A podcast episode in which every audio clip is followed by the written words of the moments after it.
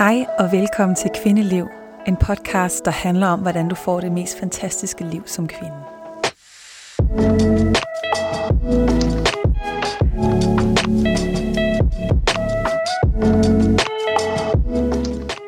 Hvis du bruger kobberspiral eller overvejer at bruge kobberspiral, så er den her video til dig. Jeg har nemlig taget udgangspunkt i min underviser Nicole Jardims fantastiske blogindlæg omkring kobberspiralen og giver dig her nogle af de indsigter, hun har fundet omkring både fordele og ulemper ved kobberspiral. For kobberspiralen er et alternativ, som du måske ofte hører om, hvis man gerne vil beholde sin cyklus. Det er nemlig en metode, som har ret høj sikkerhed, og som ikke har en hormonel påvirkning på dig. Så på den måde lyder det jo som et fantastisk, øh, som et fantastisk alternativ. Men der er altså også lige nogle ulemper, som vi også skal komme omkring, men som er meget individuelle fra kvinde til kvinde. Så dem, jeg kommer til at fortælle om her, jamen det er bare det, som man kan se, at der er.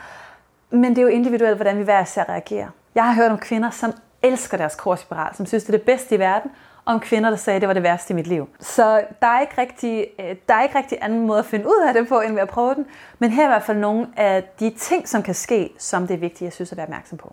Så lad os først lige snakke om, hvordan virker kobberspiralen egentlig? Så kobberspiralen, det er jo sådan en lille spiral, jeg ved ikke, hvordan jeg bedre skal forklare den, som man sætter op, altså som sidder permanent, eller ikke permanent, men sidder i en årrække i, øh, i ved... Øh, inde i livmoderen og udskiller altså kobberioner. Og det der er, de her kobberioner, jamen de virker giftige for sæd. Det vil sige, at sæd kan altså ikke overleve herinde, og det er den vej, som du ikke kan blive gravid. Det man også øh, kan se, det er, at det skaber en inflammatorisk respons i det her område.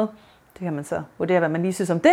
Men det er i hvert fald derfor, at det her sæd ikke kan overleve. Og der er altså også nogle forbehold, man skal tage, som taler imod at bruge en kobberspiral. Det er fx, hvis man har underlivsbetændelse, øh, hvis man er nem for infektioner, øh, hvis man øh, har... Hvis man er allergisk over for kobber, f.eks. noget, der hedder Wilson's disease, i de tilfælde skal man ikke bruge kobberspiral. Så vend altid det her med din læge eller sundhedsplejerske, før du eventuelt får den sat op. Og der er altså også under en procent af brugerne af kobberspiral, som får en meget seriøs infektion, der hedder P I D eller Pelvic Inflammatory Disease. Så den risikofaktor skal man så også lige tage med. Og selvom graviditet på kobberspiralen forekommer meget, meget sjældent, hvis det så sker, så er det livstruende, så der er det rigtig vigtigt, at du tager fat i din, øh, din læge, øh, hvis, hvis det skulle ske.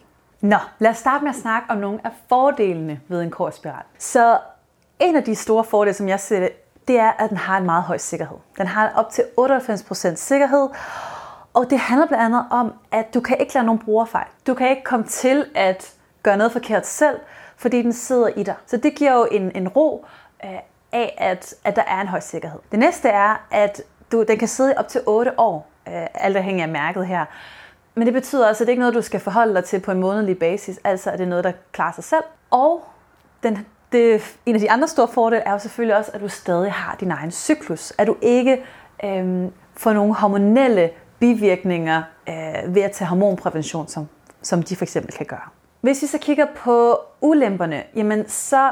Øh, er en af de store, som mange, mange kvinder oplever, jamen det er, at man får kraftigere menstruationer og måske også øh, smerter med. Dog vil de ofte aftage inden for de første seks måneder, så, så der kan man give det en chance og se, om det stabiliserer sig. Men jeg har hørt om tilfælde med kvinder, der simpelthen nærmest bløder hele måneden på den her, og, og det ikke stabiliserer sig, og så har været nødt til at få taget den ud. Så det er en af de primære årsager til, at kvinder får taget den ud, jamen det er simpelthen, at, at, at de oplever, at deres menstruationscyklus forandrer sig så meget. Der er også en risiko for, at den bliver malplaceret, at den sætter sig et forkert sted, eller den falder ud, eller i nogle tilfælde, at den skal opereres ud. Så, så det er jo forskelligt, hvad der kommer til at ske, men det kan også ske. Kobberspiralen kan også øge din risiko for vaginale infektioner, fordi at der hænger simpelthen den her spiral, øh, kobberstring hænger fra din livmoder ned til den vaginale kanal, og derved øh, kan skabe nogle bakterielle ubalancer der, så der, den, den kan øge risikoen på det område.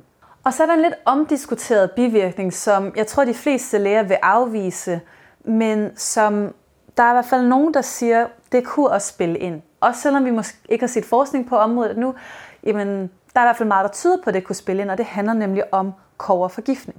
Kobber er et super vigtigt mineral i vores krop, og har blandt andet også en påvirkning på vores, vores cyklus, vores østrogenniveau, og muligvis også vores fertilitet. Man kan i hvert fald se hos kvinder, der er infertile, så har de højere kobberniveauer, og Kobber elsker østrogen, så det vil sige, at jo mere kobber vi har i kroppen, ofte jo mere østrogen har vi. Og det kunne måske være det, der gør, at vi får de her kraftigere menstruationer, fordi at jo mere østrogen vi har, jo kraftigere menstruationer får vi. Og der er blandt andet en anden årsag til det, det er, at kobber og zink, de to spiller rigtig meget sammen. De er, hvad man kalder antagonister, det vil sige, at jo mere kobber vi har, jo mindre zink har vi, jo mere zink, jo mindre kobber. Altså de to er i balance med hinanden.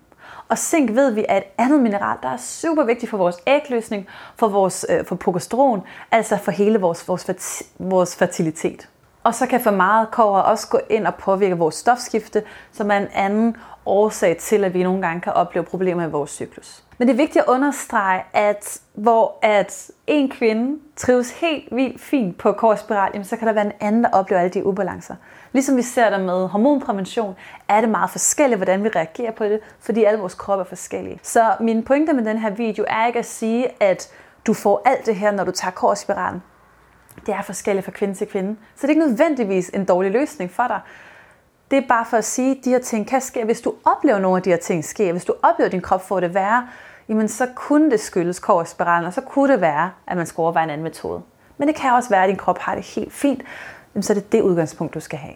En anden ting, du kan gøre, hvis du har mistanker om, at kobberspiralen er årsag til nogle af de symptomer, du har, jamen så kan du få testet dine mineraler, altså få testet din kobberbalance, og også din balance, for eksempel af zink, vil også være en super god idé her. Og finde ud af, jamen, hvordan ser det egentlig ud, så du kan få en forklaring på det af øh, den vej. Så jeg håber, at den her video har gjort dig lidt klogere på kobberspiralen, både fordele og ulemper ved den. Prævention er et sindssygt individuelt valg, og jeg skal overhovedet ikke gøre mig til dommer for, hvad der er det rigtige, der fungerer for dig. Jeg er faktisk næsten stort set ligeglad med, hvilken form for prævention du vælger. Bare det er den rigtige for dig. Bare det er dit eget valg. Bare det er noget, som du kan stå inden for med dig selv, og du kan mærke, at din krop trives på. Det er det aller, aller vigtigste for mig.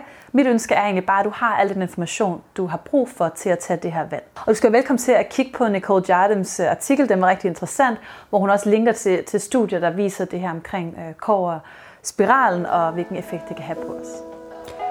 Tak fordi du lyttede til Kvindeliv. Hvis du er nysgerrig på at lære mere om din cyklus og hormoner, så kan du finde mig på Instagram og Facebook under navnet snabelalauragrubb punktum d k eller besøge mig på min hjemmeside lauragrubb punktum d k. Vi ses i næste afsnit.